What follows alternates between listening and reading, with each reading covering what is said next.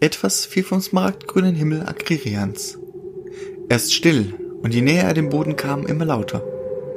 Lauter wurden die Angstschreie und die Panik auf dem Boden aufzuschlagen und den letzten Atemzug auszuhauchen.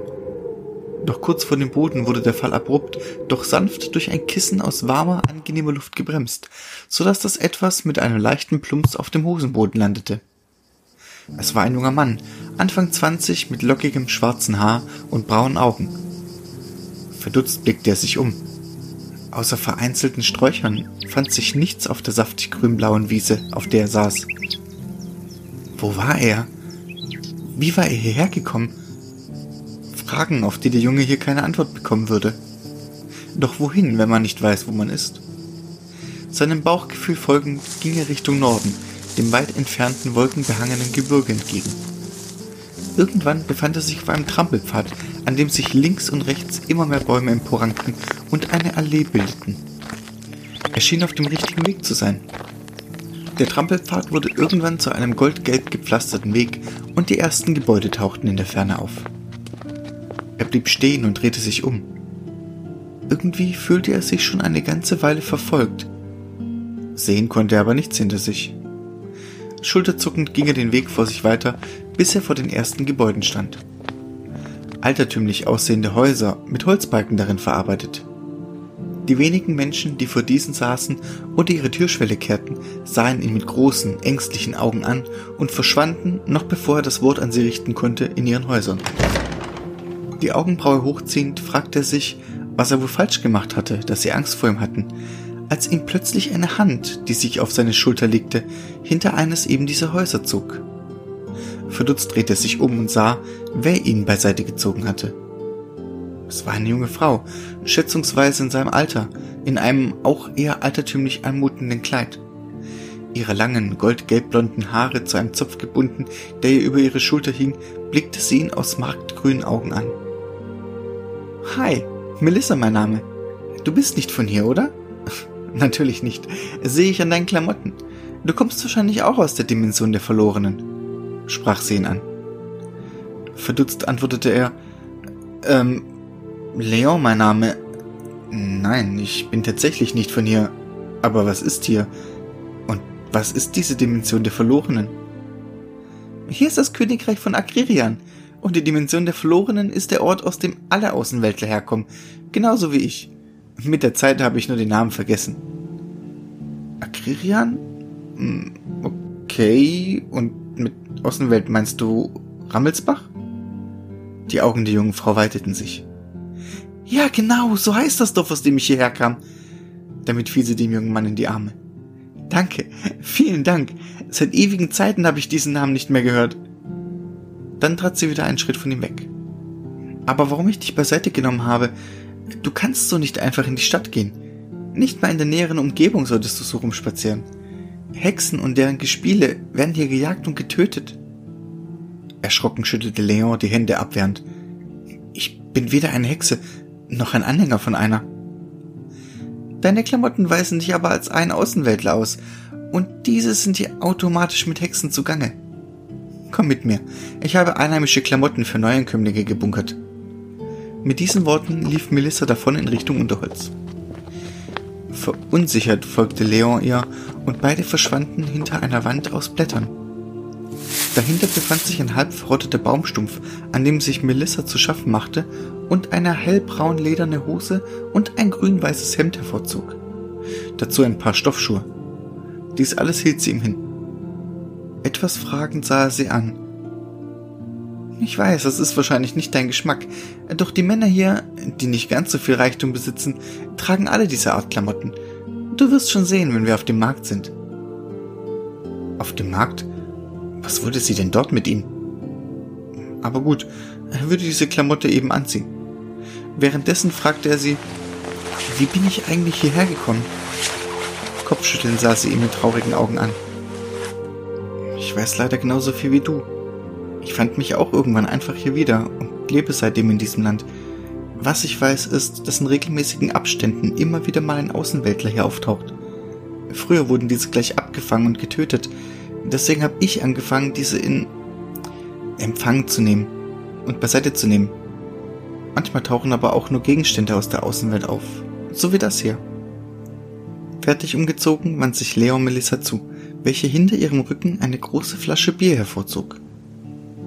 Du musst wissen, die Benutzung oder Verzehrung von Dingen aus der Außenwelt wird hier ebenso hart bestraft. Deswegen müssen wir vorsichtig sein. Aber ich habe so etwas schon lange nicht mehr getrunken. Ich schlage vor, wir gehen zu mir und leeren diese Flasche. Leons Kopf drehte sich von all den neuen Informationen. Sollte er wirklich in einer anderen Welt sein? Für Melissa, die auch aus demselben Ort wie er zu kommen schien, war es wohl schon alltäglich geworden. Melissa zog ihn mehr hinter sich her, als dass er von selbst lief, bis beide vor einer gewaltigen Mauer standen, in der ein noch gewaltigeres hölzernes Tor eingelassen war. Halt, wer begehrt Einlass? Oh, du bist es, Melissa. Wer ist denn dein Freund? Hi, Tom. Das ist Leon. Er kommt von weit her und ich möchte ihm gern die Stadt zeigen. Etwas misstrauisch blickte Tom auf Leon und begann dann zu grinsen. Na klar, nur hereinspaziert ihr zwei. Damit trat er zur Seite und öffnete eine mannsgroße Tür, welche in dem großen Tor verborgen war. Lieblich lächelnd packte Melissa wieder seinen Arm und schwebte fast hindurch. Dahinter breitete sich ein riesiger Marktplatz vor den beiden aus massenweise Stände, hinter denen die verschiedensten Menschen ihre Waren anpriesen. Staunend schritt Leo hinter Marissa her, welche zielstrebig durch die Marktstände eilte. An einem kleineren Stand allerdings blieb er stehen und blickte auf die junge, etwas schmuddelige Frau, die vor einem kleinen Tisch saß, beziehungsweise auf ihre Ware, die sie offensichtlich zu verkaufen versuchte. Hey, das kenne ich doch. Das ist doch das Panini-Sticker-Album zum Film 101 Dalmatiner. Freudig nickte sie ihm zu. Ja, ist ein sehr guter Film. Mein Lieblingsfilm. Willst du es kaufen? Ich fürchte, ich habe kein Geld dafür. Moment, sowas passt doch nicht in diese Welt. Kommst du auch aus? Wieder legte sich eine Hand von hinten auf die Schulter und eine Stimme unterbrach ihn. Ah, du hast Salina kennengelernt. Hey Salina, wie geht's? Komm doch nachher kurz bei mir vorbei. Sie machte mit den Fingern die Bewegung für etwas trinken. Die Frau mit ihren schwarzen Haaren und ebenfalls smaragdgrünen Augen lächelte und nickte ihr zu. Damit zog Melissa ihn weiter durch den Markt. Hey, was? Sie schüttelte nur den Kopf und lief weiter. An einem der vielen weiteren Ständen sprach sie einen Mann an, dick und fettig verschwitzt. Er schien Glöckchen und Kuhglocken zu verkaufen. Fasziniert nahm Leon ein kleines Glöckchen hoch und schüttelte es. Verwirrt blickte er in die Unterseite dieser, da kein Ton erklang aber nicht verwunderlich. Sie hatte keinen Schlägel. Hm, Dieses ist wohl kaputt. Da fehlt der Schlägel, wandte er sich an den dicken Mann. Dieser wandte sich allerdings nicht an ihn selbst, sondern an Melissa. Hey Melissa, hast du endlich deinen Hirten gefunden? Klar, Arschloch. Und jetzt halt besser dein Maus, sonst schlage ich es dir ein, funkelte sie ihn böse an. Beide Hände hochhebend machte er einen Schritt nach hinten und weiter ging die Reise. Was? Wie? Ich verstehe nicht. Und wohin gehen wir eigentlich? Siehst du gleich, wir sind fast da. Die Stände wurden weniger und schließlich standen sie vor einer Mauer. Sie mussten auf der anderen Seite der Stadt sein. Dort, versteckt im Schatten von alten Bretterstapeln und Kisten, führte es ihn durch ein kleines Eingangsloch hinein in ein kleines Versteck, in dem nicht viel stand außer einem Tisch mit drei Stühlen und einem Bett. Von der Decke hing eine Öllampe, welche sie anzündete, bevor sie eine der Kisten vor den Eingang schob und ihn wieder versperrte. Mit einem Rums stellte sie die Bierflasche auf den Tisch. Setz dich. Wir fangen schon mal an, bis Sarina kommt. Damit ließ sie den Plopfverschluss zurückschnallen, setzte die Flasche an ihre Lippen und nahm einen großen Schluck. Was war das eigentlich vorhin? Ich meine, Sarina und das mit diesen Glocken. Und was ist ein Hirte? Die Flasche wieder abstellen, schob sie ihm diese hinüber und begann. Also, Sarina ist auch eine Außenweltlerin. Hier in dieser Welt hat man es als Frau sehr schwer, weil man immer darauf achten muss, nicht der Hexerei bezichtigt zu werden. Sarina ist nur sehr unvorsichtig mit dem Versuch, so einen äh, dieser weltfremden Gegenstand zu verkaufen. Und das mit den Glocken ist auch etwas seltsam. Eine funktionierende hat nur ein Hirte. Ein Hirte wiederum ist eben ein Gespieler einer Hexe, da er wie ein Hirte über sie wacht. Die Glocken hier auf dem Markt werden nur als Dekoration verkauft. Oh, dann war meine Bemerkung nicht sehr gut. Normalerweise absolut nicht, aber Sykes ist sowieso ein Arschloch, dem niemand auch nur annähernd Gehör schenkt. Es ist eigentlich egal, für was er dich hält. Leon nahm nun auch, etwas erleichtert, einen Schluck Bier und verschluckte sich fast dabei. Starkbier. Eigentlich absolut nicht seins. Er vertrug sowieso nicht allzu viel, wollte sich aber keine Blöße geben und nahm direkt noch einen. Die Kiste im Eingang wurde etwas beiseite geschoben und eine Frau huschte hinein, bevor sie diese wieder davor schob. Ah, Sarina, setz dich. Wir müssen reden und auch schnell leer trinken. Das Bier kommt aus der Außenwelt, weswegen wir nicht damit erwischt werden dürfen. Die zweite Frau setzte sich zu ihnen und trank ebenfalls mehrere Schlucke. Melissa sah ihre Freundin böse an. Sarina, ich hab dir doch gesagt, du sollst aufhören, dieses dämliche Heft verkaufen zu wollen. Du wirst noch von den Royalen als Hexe abgeführt, wenn du nicht damit aufhörst. Traurig schaute sie zu Boden. Aber ich brauch das Geld. Am liebsten würde ich wieder nach Hause. Da arbeiten wir doch dran. Solange musst du dich aber verdeckt halten, verstanden? Sarina nickte. Leon hingegen sah Melissa mit großen Augen an. Nach Hause? Da bin ich doch dabei. Wie sieht der Plan aus? Naja, einen wirklichen gibt es nicht. Die Idee ist, in den Palast der Royalen zu kommen und dort im verbotenen Archiv, wo sie alle Hexen und Zauberbücher aufbewahren, nach einem Weg zu suchen, wie wir von hier wegkommen. Royale? fragte Leon mit hochgezogener Augenbraue. Ja, Royale. Das sind die Hexenjäger dieser Welt. Alle Dinge, die nicht von dieser Welt sind, werden beschlagnahmt und dort weggeschlossen. Das Problem, was wir haben, ist allerdings erstmal in die Palastgründe zu kommen – Überall sind Wachen postiert.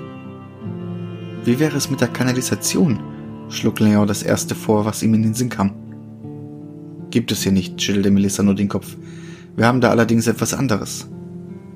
Okay, und was? Die beiden Frauen schauten sich an und grinsten.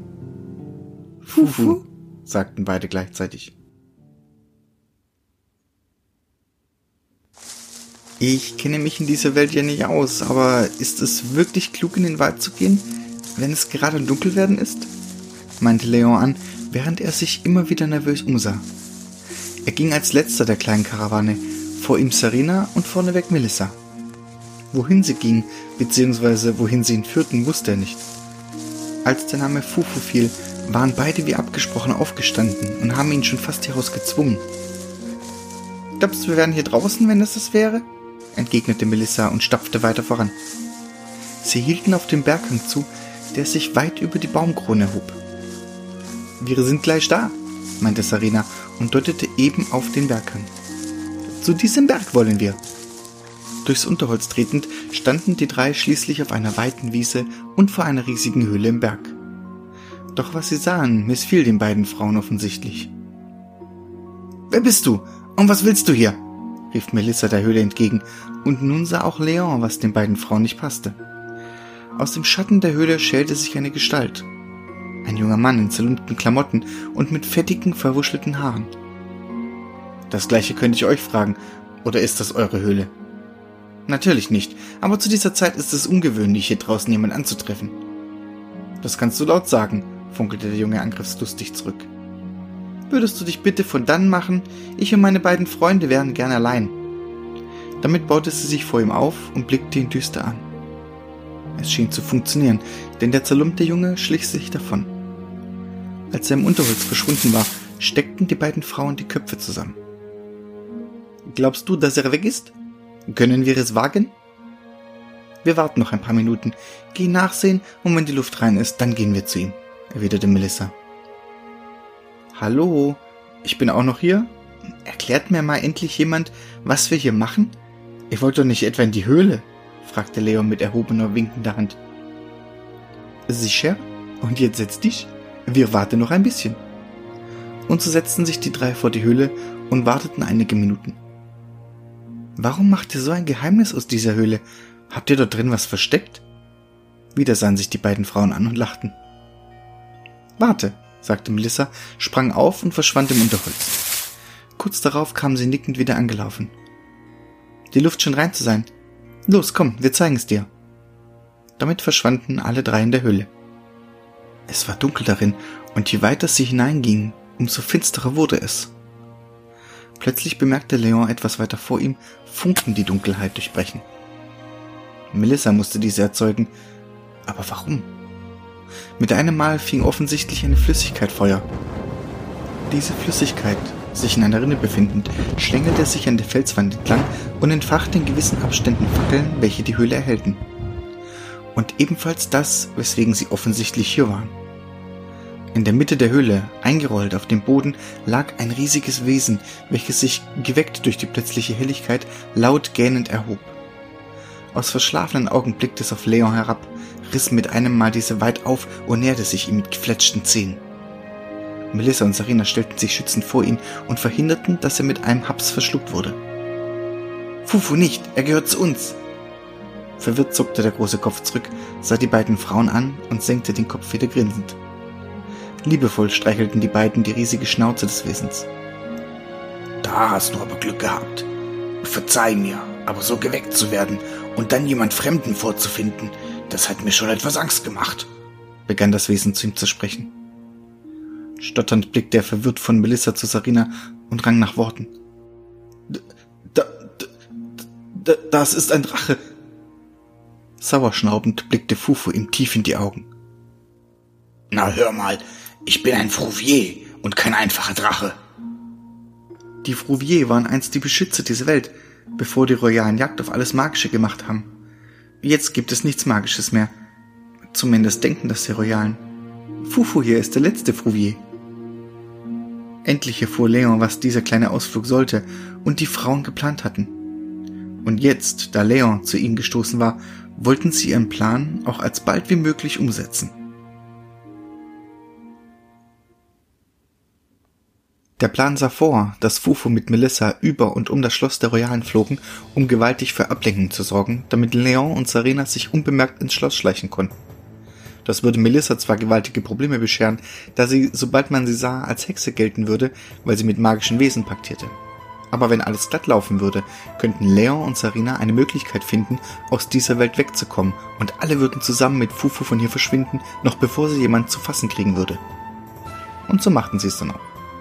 Am nächsten Tag schlenderten Leon und Sarina gemütlich durch die Stadt und platzierten sich strategisch günstig in der Nähe des Schlosstores, ohne dass sie groß auffielen. Die Trompeten, welche die Wachen auf den Schlossmauern schließlich bliesen, waren das Zeichen. Knapp über den Köpfen der Soldaten zischte Fufu mit Melissa auf dem Rücken hinweg, machte noch einmal erkehrt, um anschließend so laut brüllend wie es ging, den Schlossturm emporzuklettern und danach in Richtung Wald zu verschwinden. Das Schlosstor wurde heraufgezogen und eine große Schar Soldaten stürmte heraus und verschwand ebenfalls in Richtung Wald. Das ist unsere Chance, meinte Leon. Sarina nickte ihm kurz zu und beide huschten, sich an der Schlossmauer entlang drückend, ins Innere. Nicht alle Wachen hatten das Schloss verlassen, doch den wenigen, die im Inneren noch patrouillierten, konnten sie einfach aus dem Weg gehen.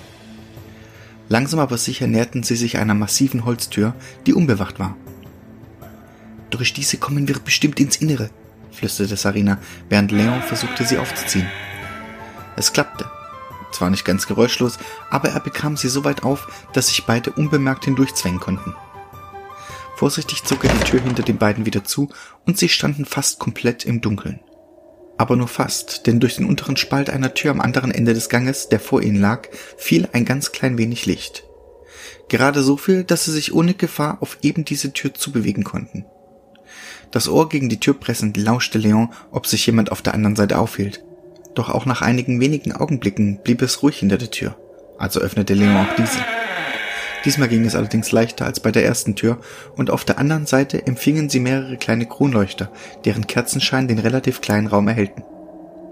Auf der linken Seite des Raumes befanden sich zwei Säulen, die bis zur Decke reichten und in deren Mitte sich eine Art kleine Tribüne befand, auf der allerdings niemand saß. Auf der anderen Seite war eine weitere Tür, zweigeteilt und diesmal aus Eisen.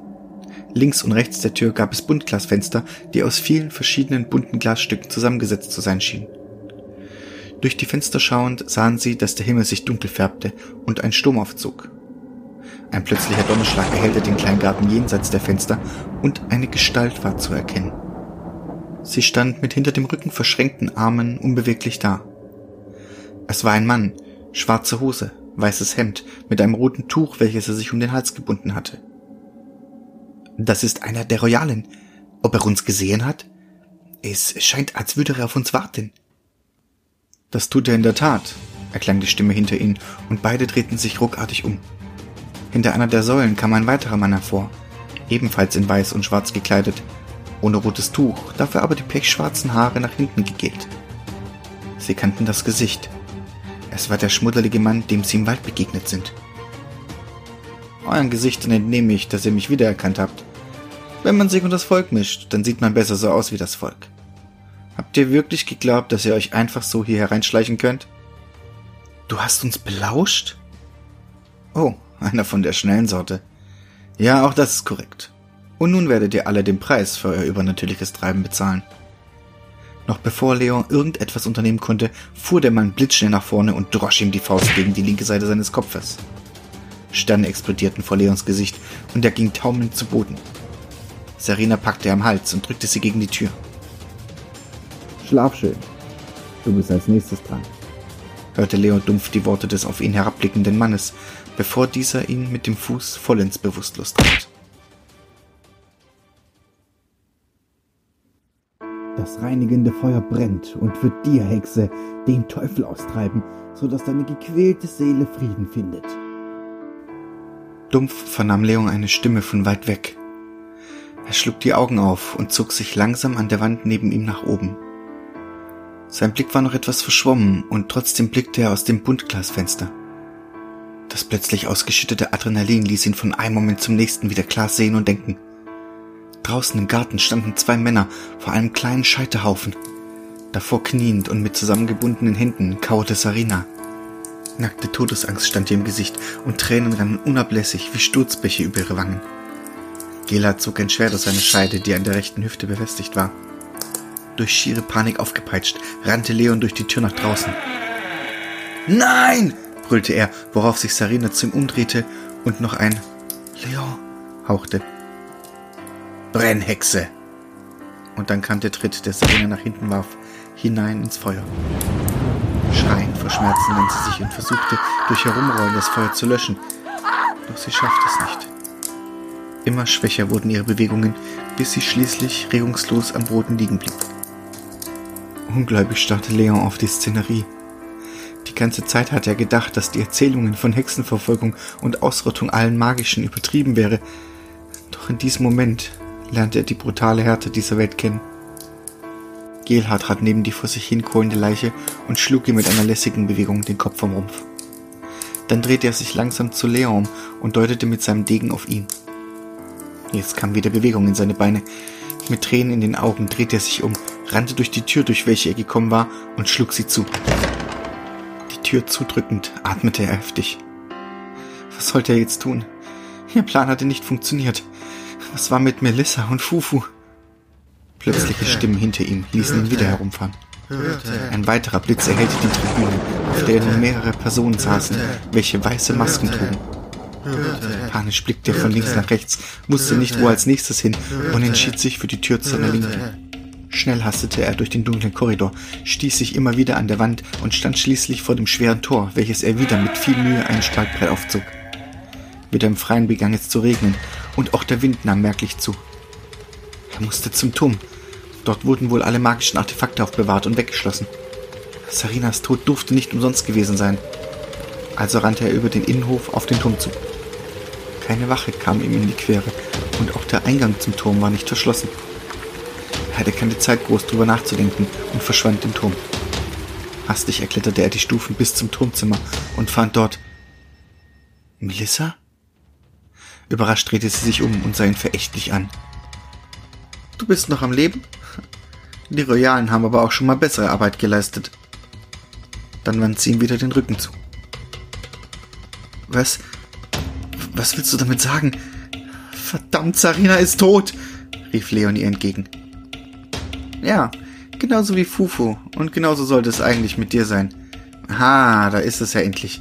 Mein Buch, meinte sie, ohne sich umzudrehen. In Leons Kopf drehte es sich. Er musste sich an der Wand abstützen, um nicht umzufallen.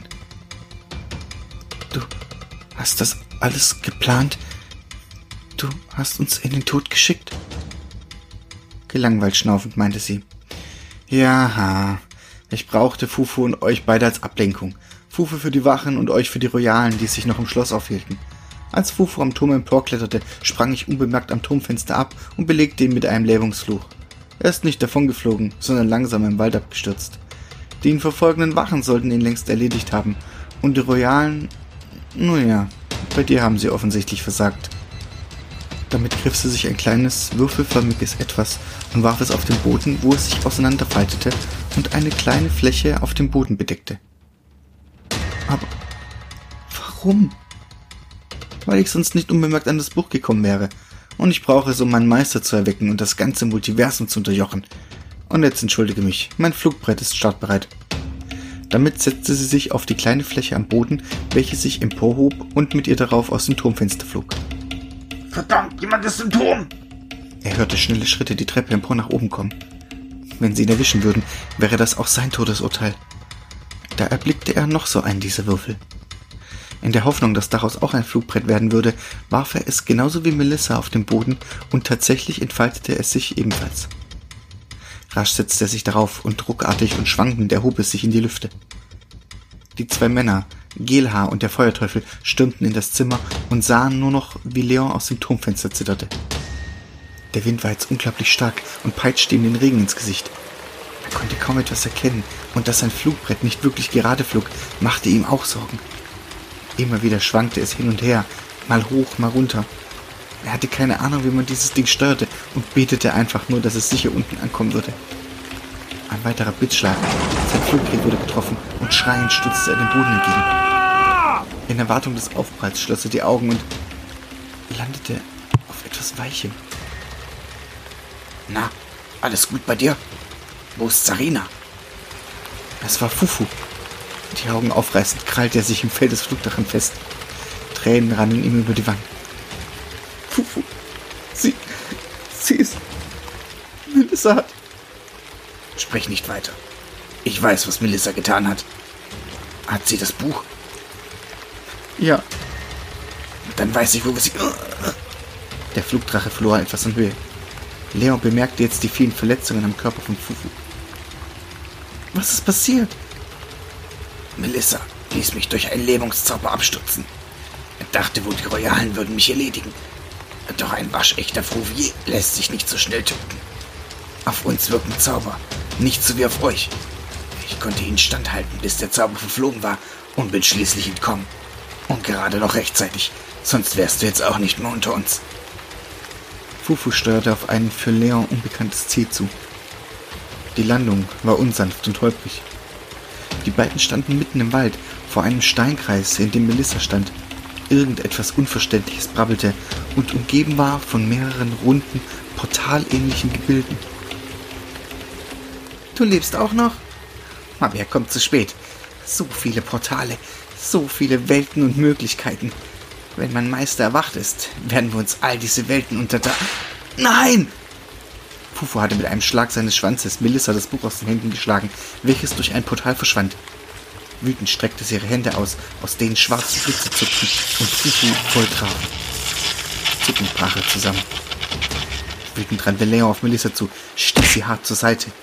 Sie stolperte und fiel rücklings in ein weiteres der vielen Portale, welches sich langsam begann zu schließen. Leo rannte zum Kopf des Drachen und legte ihm die Hände auf die Schnauze. Fufu, alles okay? Nein, leider nicht. Meine Verletzungen sind zu schwer. Ich, ich glaube, das ist das Ende meiner Art. Aber du, Leo, musst von hier verschwinden und den Wanderer suchen. Nimm eines dieser Portale. Überall ist es besser als hier. Damit schlossen sich die Augen des Drachen. Wieder kamen ihm die Tränen. Ein letztes Mal streichelte er Fufu über den Kopf und wandte sich dann wieder den Portalen zu. Viele waren schon wieder verschwunden. Doch durch eines würde er noch kommen. Auf dieses lief er zu, sprang und verschwand.